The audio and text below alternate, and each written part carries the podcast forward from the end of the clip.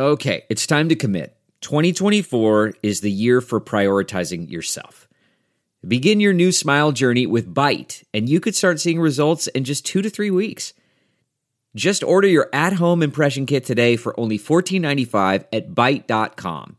Byte clear liners are doctor directed and delivered to your door. Treatment costs thousands less than braces, plus, they offer financing options, accept eligible insurance, and you could pay with your HSA, FSA.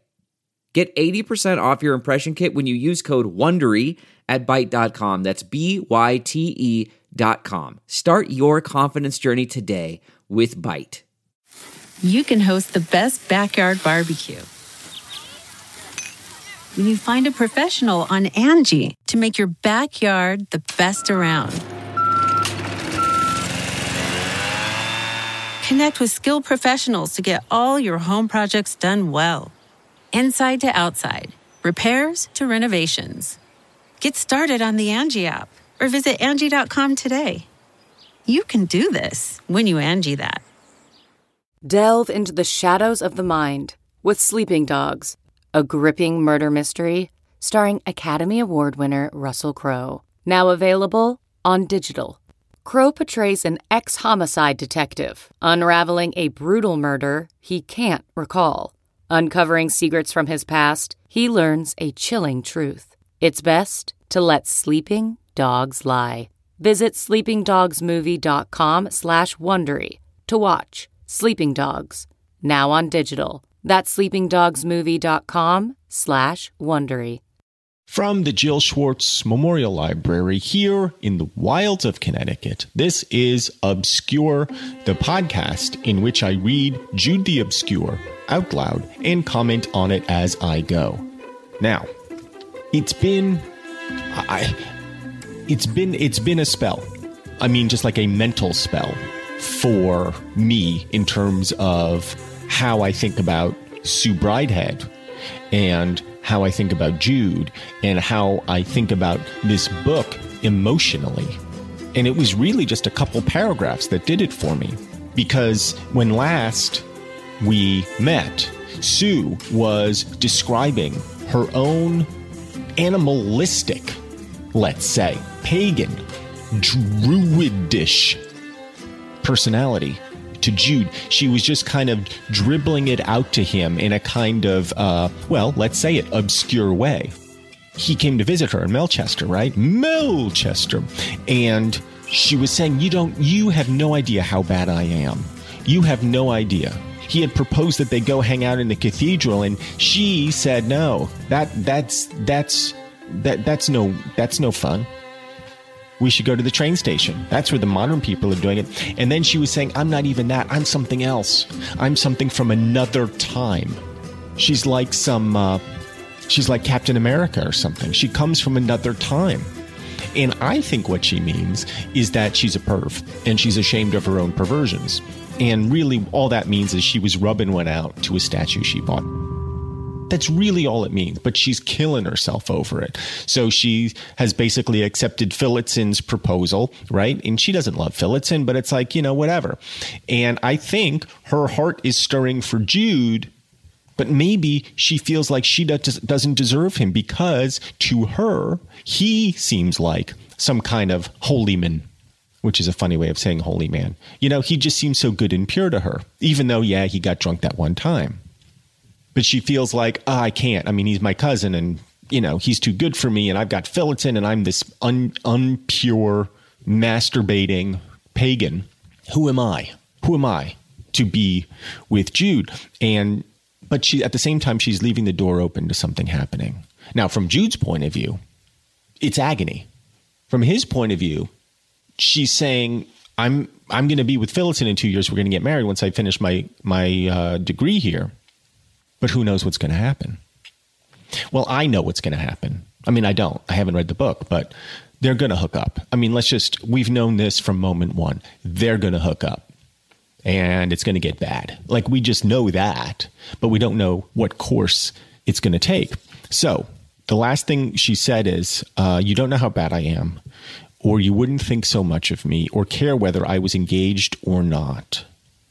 Now there's just time for us to walk round the close Then I must go in, or I shall be locked out for the night. Okay, so he's about to take her home. He took her to the gate, and they parted. Jude had a conviction that his unhappy visit to her on that sad night had precipitated this marriage engagement. Oh, so Jude is saying the time that he visited her, right, when he was all stumbly and drunk and whatever, that that had actually led to them getting married or getting engaged. Uh, I'm not quite sure why that follows, but uh, and it did anything but add to his happiness. Her reproach had taken that shape then, and not the shape of words. However, next day, he set about seeking employment, which was not so easy to get as at Christminster, there being, as a rule, less stone cutting in progress in this quiet city, and hands being mostly permanent. But he edged himself in by degrees. His first work was some carving at the cemetery on the hill, and ultimately he became engaged on the labor he most desired the cathedral repairs. Yes, yes, yes, yes, yes, yes, yes, yes, yes, yes, yes, yes, yes, yes, yes, yes, yes, yes, yes. That's all Jude is trying to do, ultimately, right? Repair the fucking cathedral. It is the cathedral of eternity. It is his soul itself he is trying to repair and the cathedral repairs, comma, which were very extensive. Yes, yes, yes, yes, yes, we get it. The whole interior, yes, stonework having been overhauled to be largely replaced by new. And that is the work of Jude's life. That is the stonemason of Jude the Obscure, of working on the interior of the cathedral desperately working, carving, chiseling, working with these hard materials to make something gorgeous and new something unmarred, something clean, but it cannot be done. It might be a labor of years to get it all done, and he had confidence enough in his own skill with the mallet and chisel to feel that it would be a matter of choice with himself how long he would stay. The lodgings he took near the close gate would not have disgraced a curate the rent representing a higher percentage on his wages than mechanics of any sort usually care to pay. His combined bed and sitting room was finished with framed photographs of the rectories and deaneries at which his landlady had lived as trusted servant in her time. And the parlor downstairs bore a clock on the mantelpiece inscribed to the effect that it was presented to the same serious minded woman by her fellow servants on the occasion of her marriage. Jude added to the furniture of his room by unpacking photographs of the ecclesiastical carvings and monuments that he had executed with his own hands, and he was deemed a satisfactory acquisition as tenant of the vacant apartment. He found an ample supply of theological books in the city bookshops, and with these his studies were recommenced in a different spirit and direction from his former course. As a relaxation from the Fathers and such stock works as Paley and Butler, he read Newman, Pusey, and many other modern lights. He hired a harmonium, set it up in his lodging, and practiced chants thereon, single and double. Well, Jude has seemed to have found a fair measure of peace there in Melchester. He's taken rooms, more uh, permanent rooms than he is used to little sitting room there, a little uh, a little ottoman, a little TV that he can watch SNL on every Saturday night and take his whiskey and his cigars. Maybe he carves little ships and puts them in bottles. He's a scholar. He's uh, he's a gentleman scholar the way uh, there are gentlemen farmers, right? He's got the farm, but he doesn't really grow anything, and that's what he's like with academia. You know, he's not he's not a professional academic. He does it out of love. Uh, and it sounds rather nice. And he's got photographs of buildings, those of his landlady, those he's worked on. And there's a kind of serenity at work here. It won't last, of course. And that was the end of the first chapter at Melchester. Now, let us travel to the second one and see how everything gets destroyed. But first, a word from our sponsors. CarMax is putting peace of mind back in car shopping by putting you in the driver's seat to find a ride that's right for you. Because at CarMax, we believe you shouldn't just settle for a car, you should love your car. That's why every car we sell is CarMax certified quality so you can be sure with upfront pricing that's the same for every customer. So don't settle. Find love at first drive and start shopping now at CarMax.com. CarMax, the way car buying should be.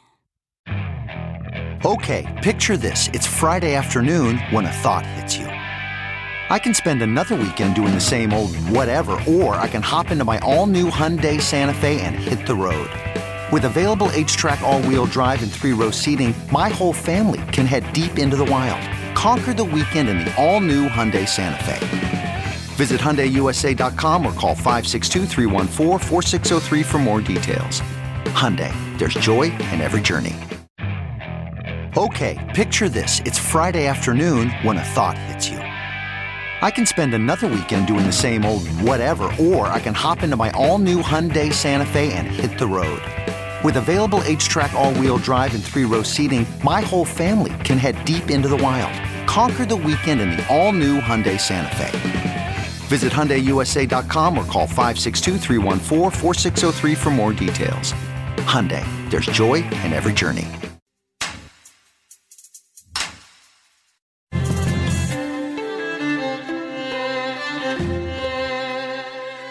Why, hello there. I'm still here in the Jill Schwartz Memorial Library, and we just finished at Melchester Chapter 1, about to head on to Chapter 2.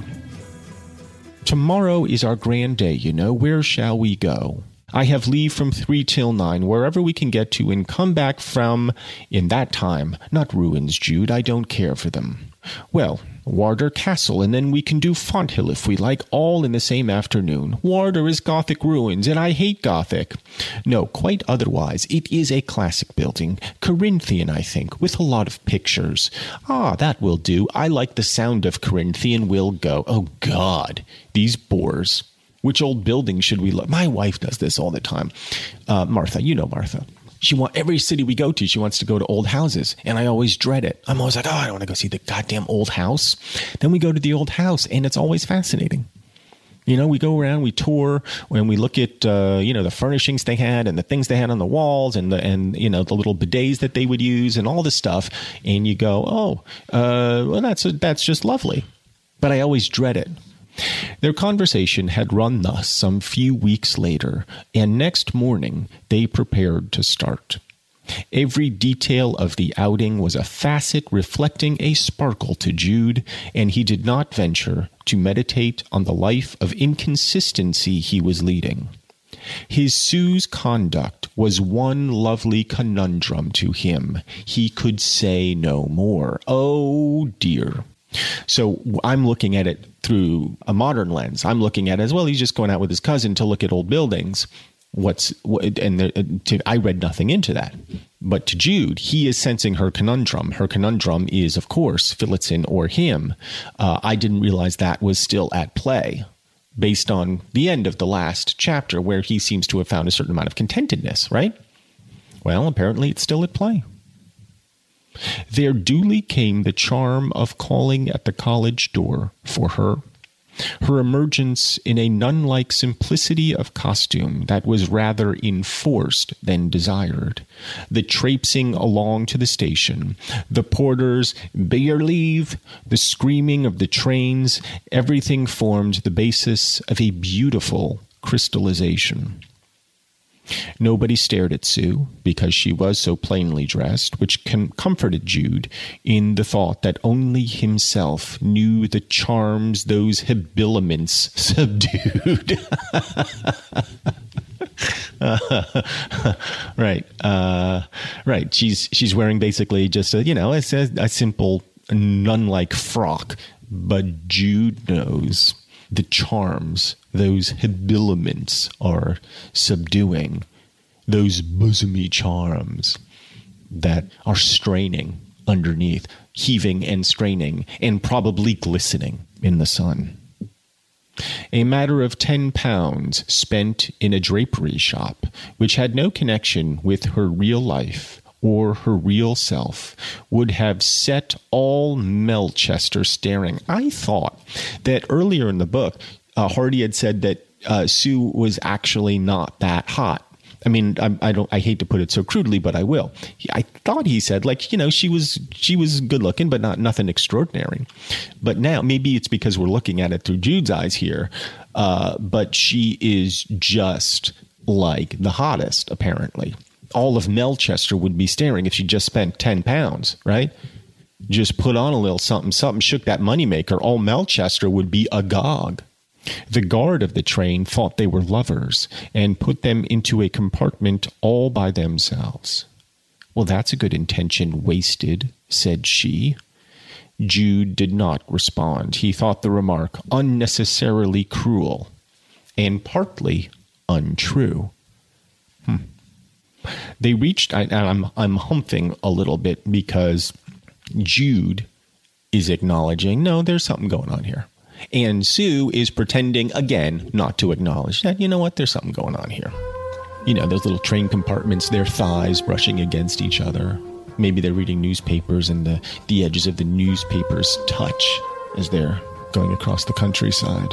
And, and, and it's like the newspapers have nerves in them, nerves extending all the way down the front pages. And when they rustle together, it's like there's a charge shooting back through the nerves of the newspaper into their own fingers. I'm getting carried away with my own erotica here. They reached the park and castle and wandered through the picture galleries. Jude stopping by preference in front at the devotional pictures of Del Sarto, Guido Reni, Spagnoletto, Sassoferrato, Carlo Dolci, and others. I don't give a shit who painted. You know what, Thomas Hardy? You could just say the devotional paintings or the like religious paintings or whatever. I don't need to know their names. Sue paused patiently beside him, right? Because she doesn't she doesn't think of herself this way. She's not devotional and stole critical looks into his face as regarding the Virgin's holy families and saints. It grew reverent and abstracted. When she had thoroughly estimated him at this, she would move on and wait for him before Lely or Reynolds. It was evident that her cousin deeply interested her, as one might be interested in a man puzzling out his way along a labyrinth from which one had one's self escaped. Oh, shizzle. Oh, snap, crackle, pop. So Hardy's saying, like, she's like giving him a little bit of leash. And she's saying, hey, man, I get it. Like, you're still enraptured. You're still entranced with this Christian shit. But I have come out the other side not into something more modern, but into something else, a different kind of plane. I have found myself alone in the ether, and I'm just looking for a companion. And I see in you somebody going through the same struggles that I have gone through. And maybe you will come out the other side, and maybe you will not. But if you do, I'm right here, dude. I'm right here with my charms under my habiliments. When they came out, a long time still remained to them. And Jude proposed that as so wait, I'm just going back for a second. So when she's saying that's a good intention wasted, said she, it's not because what I thought, which is basically Sue's too much of a prude. No, in a sense, she's saying he's too much of a prude. If he would move through that little filament separating them, into her world, if he could just pass through that membrane, and uh, maybe the word membrane was too pervy, if he would just pass through, right? She's right there. But the intention is wasted because he hasn't done that yet. She's waiting for him, basically. And now I'm falling in love with Sue because Sue, I feel like, is kind of where, not where I am exactly, not personally, but like I have that feeling sometimes. I feel like everybody has that feeling where they're looking at the world critically and they're looking at the devotional world and they're looking at the modern world and they're going, I know I'm supposed to fit in here somewhere, but I don't. I don't fit in either of these two places. And it's not that Sue's saying she's better, she's saying she's worse than everybody else. But secretly, she thinks she's better.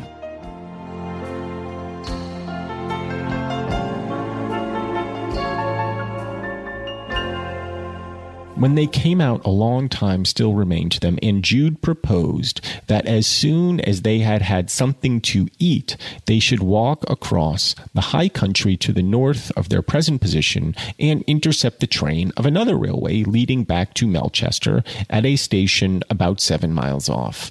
Sue, who was inclined for any adventure that would intensify the sense of her day's freedom, readily agreed. Yeah, we know. I mean, we know she wants to intensify all senses. She's a hedonist, she's a sensualist. And away they went, leaving the adjoining station behind them. It was indeed open country, wide and high. They talked and bounded on, Jude cutting from a little covert a long walking stick for Sue as tall as herself, with a great crook which made her look like a shepherdess. About halfway on their journey, they crossed a main road running due east and west, the old road from London to Land's End. They paused and looked up and down it for a moment and remarked upon the desolation which had come over this once lively thoroughfare. And then there's a little footnote, so I'll go to that. That's uh, 25. The coming of the railways resulted in a great reduction of traffic on the main roads, a state of affairs cured by the invention of the internal combustion engine. The point is relevant also to the early part of chapter 5 of part 5th. Well, that, that's still a ways away. But, again, this is what we're talking about how everything's changing. London to Land's End, everything is changing. And there's a desolation here there is a sense of the entirety of the country being overturned and being replaced by something they do not yet know what. They remarked upon it while the wind dipped to earth and scooped straws and hay stems from the ground. Let's take a quick break. This is Obscure. This holiday season, Earwolf wants to spread some cheer. Cheer Wolf if you will. We've got special episodes all over the network just for you. Andrew T. and Tawny Newsome talk to Kulap Vilaysack about holiday racism on Yo, Is This Racist?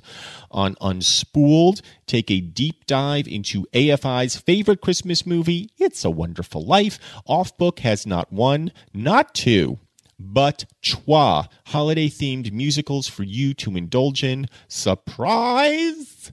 All the special holiday episodes of With Special Guest are out from behind the paywall as a gift to you. Check out a very special Improv for Humans episode, Best of the Bible on Are You Talking REM Re Me? The Scotts talk about REM, every REM holiday single released, and nothing else. Sean and Hayes hit the slopes with Adam Pally on a very festive episode of Hollywood Handbook. On Beautiful Anonymous, Chris Gethard is taking calls for New Year's resolutions from you. Tune in on Earwolf's Facebook page December 21st at 2 p.m. Eastern. Marissa and Listler get a special listener call in with a heartfelt proposal on Womp It Up, followed by the Christmas Womptacular released from behind the paywall. If that's not enough, check out even more special holiday eps from Comedy Bang Bang, How Did This Get Made, Getting Curious, Who Charted, and Freedom. Happy holidays, happy listening, and a merry cheerwolf to all. Welcome back to Obscure. I'm Michael Ian Black. Now, back to the book. They crossed the road and passed on, but during the next half mile, Sue seemed to grow tired, and Jude began to be distressed for her.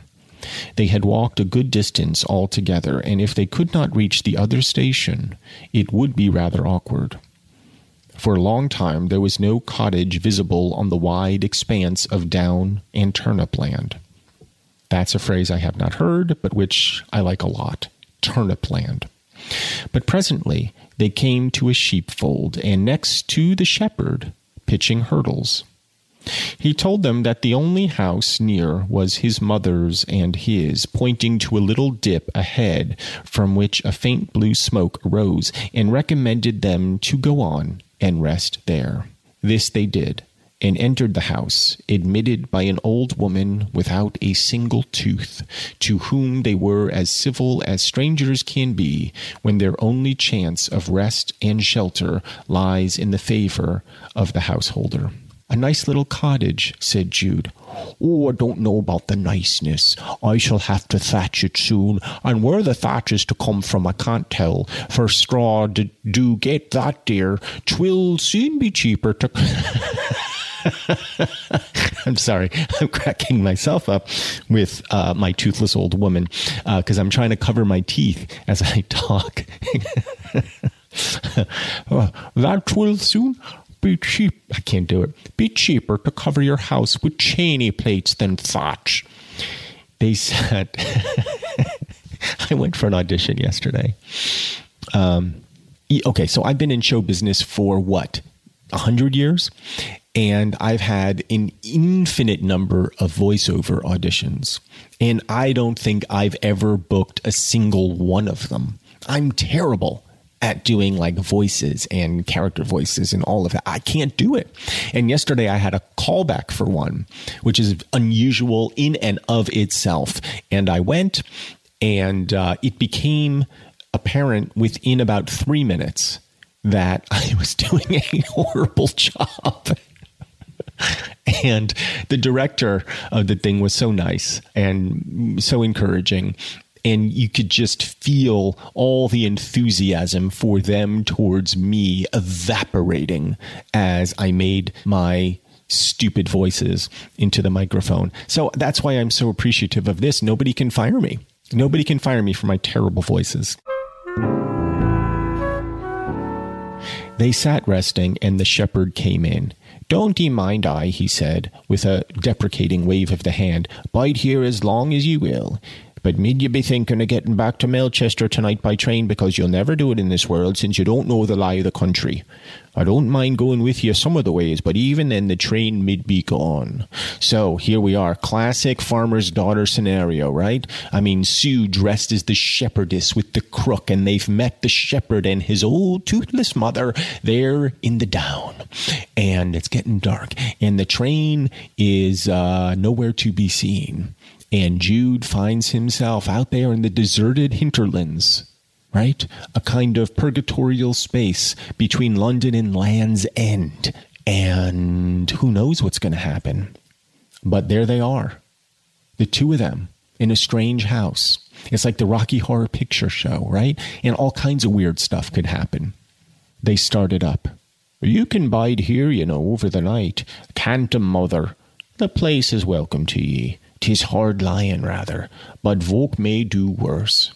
I guess folk means folk. I mean, that's a that's a funny thing to say there. He turned to Jude and asked privately, "Be you a married couple?" "Oh, sh- no," said Jude. "Oh, I meant nothing but baddie."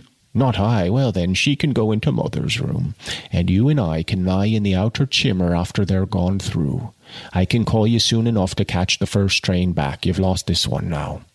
On consideration, they decided to close with this offer and drew up and shared with the shepherd and his mother the boiled bacon and greens for supper. I rather like this, said Sue, while their entertainers were clearing away the dishes. Outside all laws except gravitation and germination. Oh, shit. I mean, Sue is so horny for Jude. There's the goddamn phone. The goddamn phone. Really, if this podcast has an antagonist, it is the goddamn landline. That should be the last string.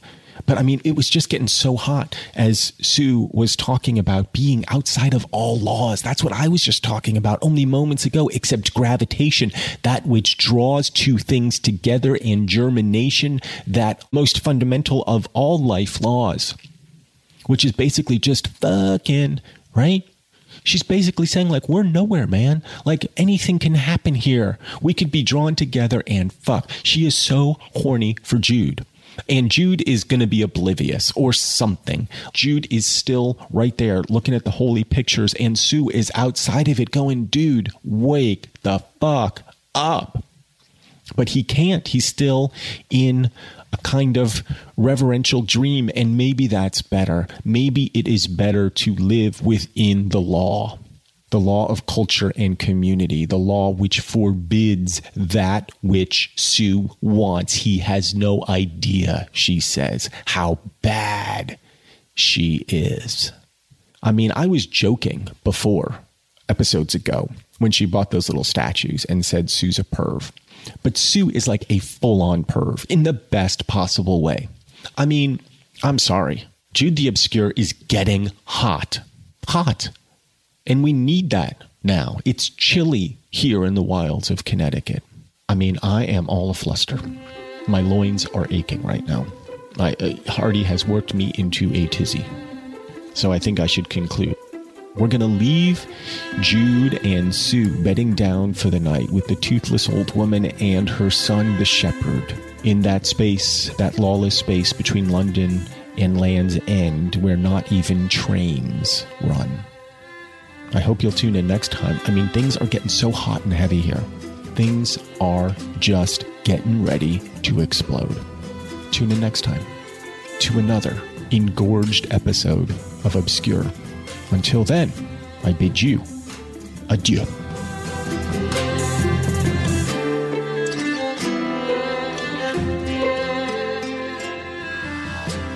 Obscure is brought to you by Earwolf. For more information on Obscure, visit our show page at earwolf.com and be sure to subscribe to Obscure in your favorite podcast app like Stitcher or Apple Podcasts so you don't miss an episode. If you like what you've heard, please write us a nice review on Apple Podcasts. And if you don't, why?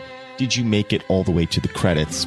Obscure is produced by Jennifer Brennan, Mary Shimkin, and Robin Lynn, who also mixed and edited today's show with music composed by Craig Wedren. Special thanks to everyone at Earwolf, especially Chris Bannon, Colin Anderson, and the Earwolf engineer team of Brett Morris, Sam Kiefer, and Ryan Connor. If you would like information about sponsoring our show, email hello at midroll.com from the wilds of Connecticut. I'm Michael Ian Black.